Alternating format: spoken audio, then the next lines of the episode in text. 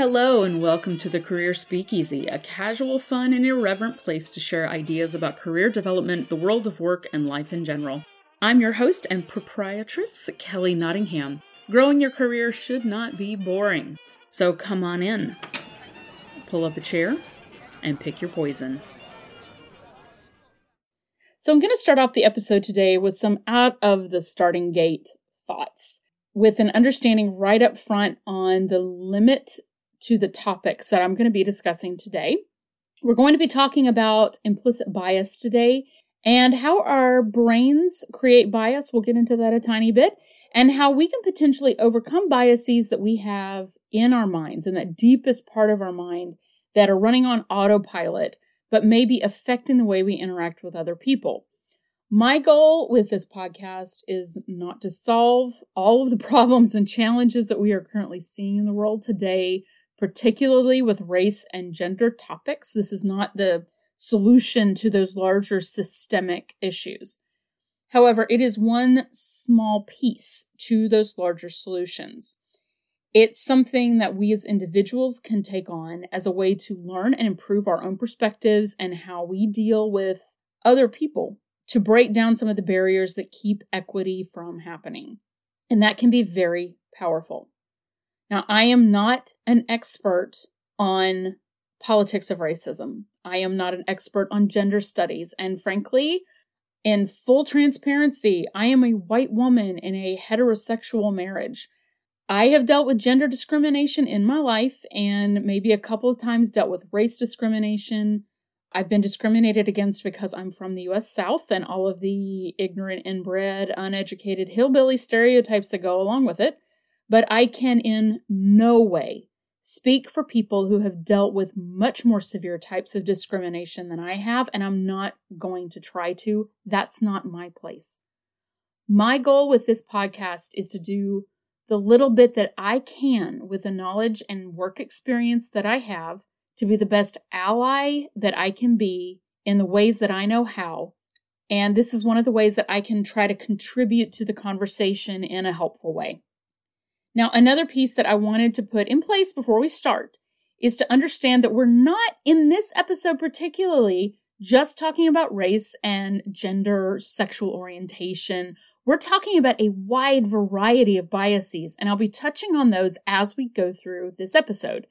Now, with that being said, I am during the course of this episode going to be talking about stereotypes that may pop up in modern culture or they may pop up in some people's minds, things that I have seen or heard from other people. I just want to be clear I do not hold or promote these stereotypes, and I want to let you all know that some of these are potentially going to be painful to hear.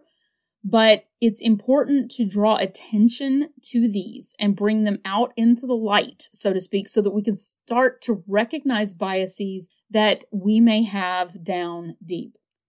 Now, lastly, the brain is extremely complex, and researchers are constantly learning more and more about how these squishy little pink marvels in our skulls work. So, the information shared here may and hopefully will change as more is discovered about the way that our brains work.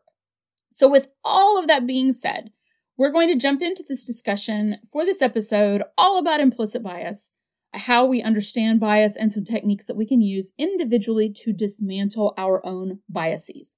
So let's start with some larger definitions just to level set on the topics that we're going to be discussing today. The first is diversity. Diversity is a recognition that there are differences among people. The Society for Human Resources Management, SHRM, defines it as the collective mixture of differences and similarities that include, for example, individual and organizational characteristics, values, beliefs, experiences, backgrounds, preferences, and behaviors. So that's diversity. Inclusion is including diverse people into situations where they may previously not have been included or included only on a superficial level. Now, the problem with calling people diverse is that that really doesn't have a lot of meaning because everybody is diverse in some way or another. And this is one of those areas that is constantly evolving is the terminology that we use to talk about things like implicit bias. Some of you may have heard this called unconscious bias. Uh, some of you may have heard the term subconscious bias. And as we continue to evolve our understanding of these things, our language continues to evolve as well. So, talking about diverse people uh, is also something that has been shifting. So, what I am preferring to use as a term are underrepresented people because I think that's really what back in, you know, previous years when this topic was being discussed, that that term diverse people or diverse individuals, that's what they were trying to get at. So, inclusion, including underrepresented people into situations where they may have previously not have been included or included only on a superficial or tokenistic level. Belonging is a step beyond inclusion, and it's a very important step where each person is allowed to be their full selves in their situation. So, the way I like to think of this on a super simplistic level let's say you have a group of people to invite to a dinner at your house. Diversity is noticing and maybe pointing out that these people are not all alike. Not everybody in this group is alike. Inclusion is inviting all of them to sit at your table for dinner and serving the same food to everyone, whether or not they eat that kind of food. Belonging is bringing everyone together to create a menu that has something for everyone and that has full contributions from everyone. There are different races, different genders, different ages, skill levels, abilities, different weights, different sizes, language, geographical backgrounds, experience levels, education levels, socioeconomic backgrounds, and the list goes on and on. When we talk about diversity, a lot of times we think about the more obvious sides of diversity, the more visible sides of diversity, like race or gender or size. And these are topics that have been discussed and continue to be discussed, which is critically important that they continue to be discussed. But there are also lots of different varieties of diversity that we may not as readily see. So, religious beliefs, socioeconomic background, these are also important types of diversity that may fly under our radar as far as being aware of them because they aren't necessarily in the forefront of discussions and they're not as easily recognizable. So, what is implicit bias? A bias is an opinion toward or away from a particular group, situation, or individual, and it's implicit meaning that we don't actually know that the bias exists. This is why people have referred to this as well as unconscious or subconscious bias. Now, this is different from an overt bias or an explicit bias. That's where we're making a conscious choice for or against a group, situation, or individual. And that's not going to be addressed in this episode because, frankly, that's one of those things that somebody has to be willing to change. The discussion we're going to be having about countering implicit bias can have an effect on conscious bias as well, but frankly, it's on them to be willing to change their opinion. And unfortunately, if a bias serves us well, we're far less likely to want to acknowledge them or deal with them. Once we become aware of a bias, it moves from being implicit to being explicit. And explicit biases are something that you have decided to accept. So, how is implicit bias formed? Now, there's lots, again, lots of science that is working on building these theories and ideas about this. The way that I like to think of this, again, in a very simple, straightforward way for a very complex topic, is that an implicit bias is formed from a combination of education plus experience plus time. So we're going to look at these three pieces education, experience, and time. Education can come in many forms, and it can include things like conversations we had when we were young with people who helped to influence our opinions. So that can be friends, teachers, family members, religious leaders, community leaders, and it can include media that we absorbed, particularly at younger ages. These ideas and images we shared created a logic in our brains. If A, then B. We're told this repeatedly over the course of our young lives. That's the time part. And that influences the way that we view the world we live in. Biases are also formed by experiences that we may have had that were powerful enough to essentially overwrite other experiences that we may have had. So I'm going to tell a story on my dearly beloved sister here. When she was young, she was bitten by a dog, and it was a highly charged, emotional, negative experience for her, and thus stuck in her head as a major event. She had trusted that this dog was safe to pet, and it ended up not being safe. That negative experience heavily influenced the way that she approached dogs in the future. Now, I was also taught that dogs are safe to pet and did not have negative experiences with dogs biting me. In fact, my experience with dogs has been very positive throughout my life, and usually dogs love me. So, my experience has been very positive overall with no major negative events to get in the way over the course of a very long time to create those positive beliefs. I, in fact, have a positive bias that animals won't bite me, uh, which has actually resulted in my getting bitten by a bird and a squirrel. But that's another story for another episode. So, the human brain is really fascinating in many, many ways. First, the brain takes in a tremendous amount of information in every moment. Britannica says that the human body sends 11 million bits per second to the brain for processing.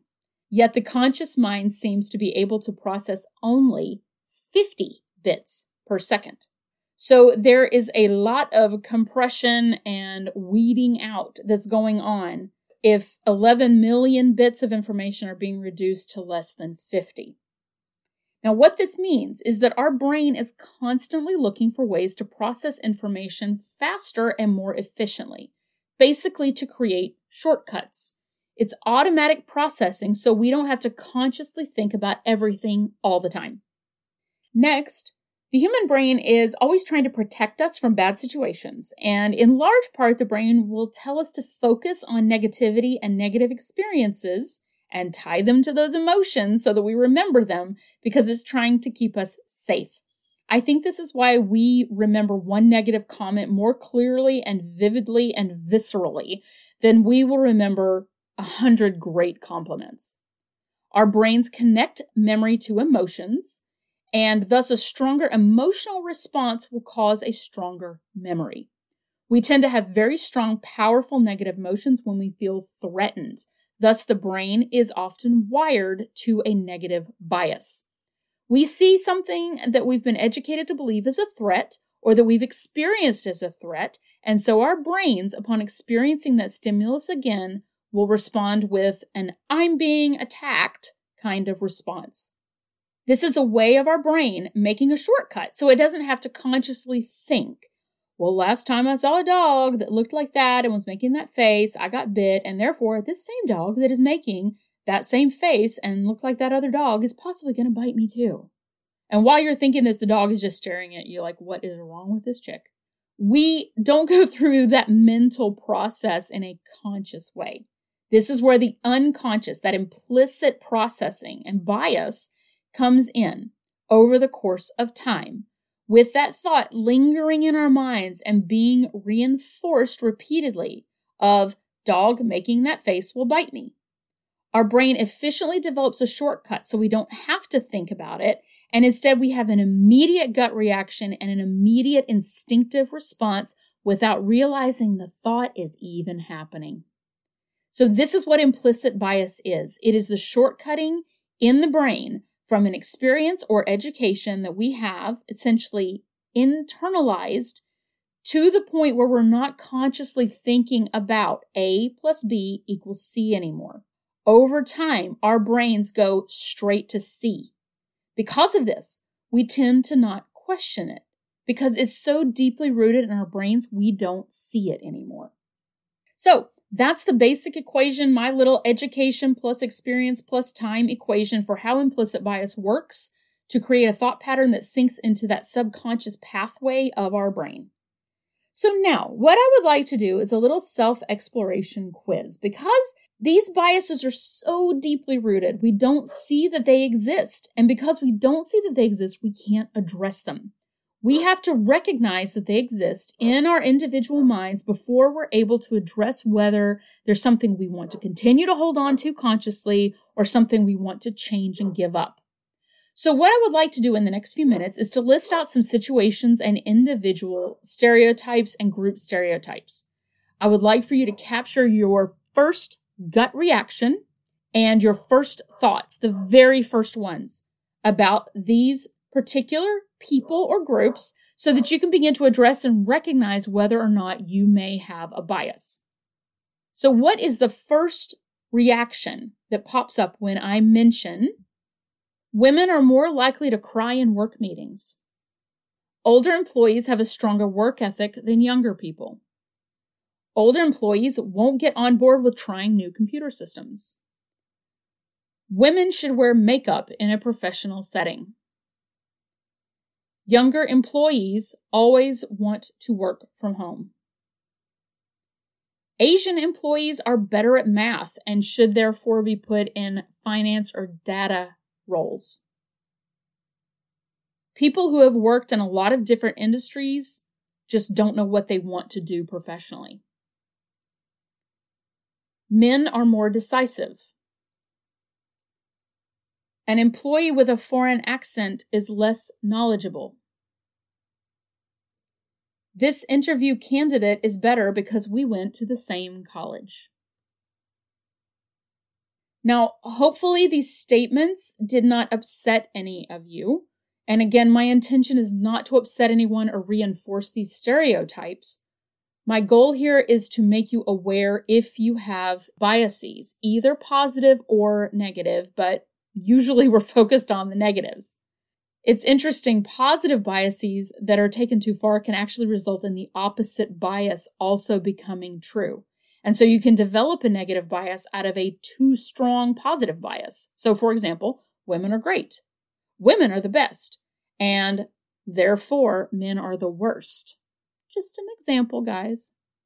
The goal here is to get you thinking about what's going on in the back of that automatic processing in your brain.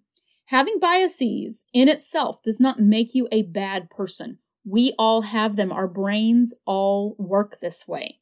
But biases can cause us to behave in ways that are divisive, exclusionary, and hurtful. So, what can be done once you recognize the biases that you have?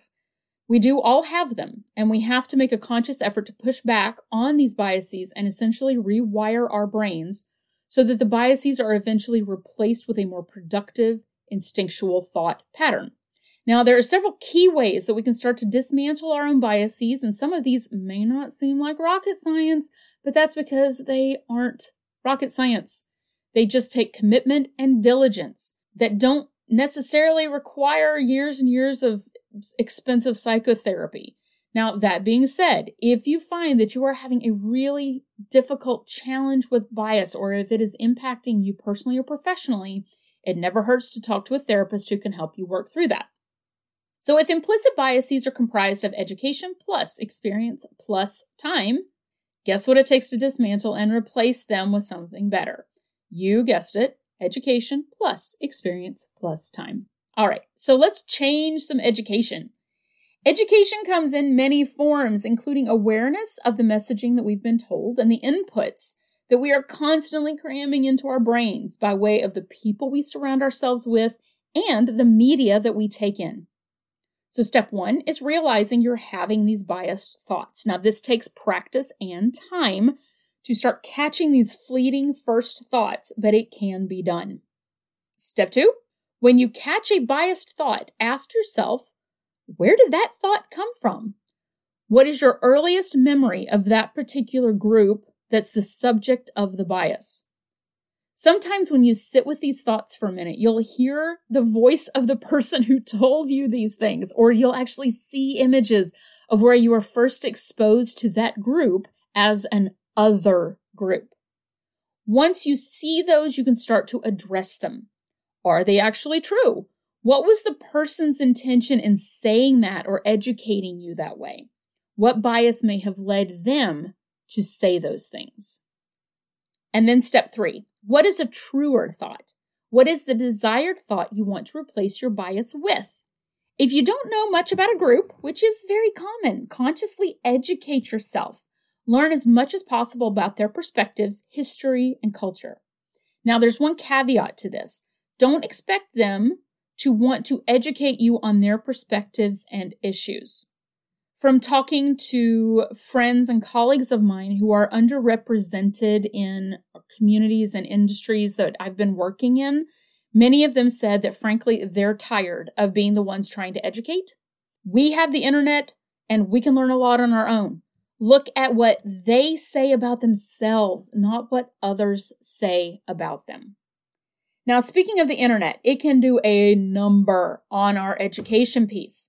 Algorithms will feed you similar content on most news and social media sites, meaning you're going to fall headfirst into a cultural echo chamber.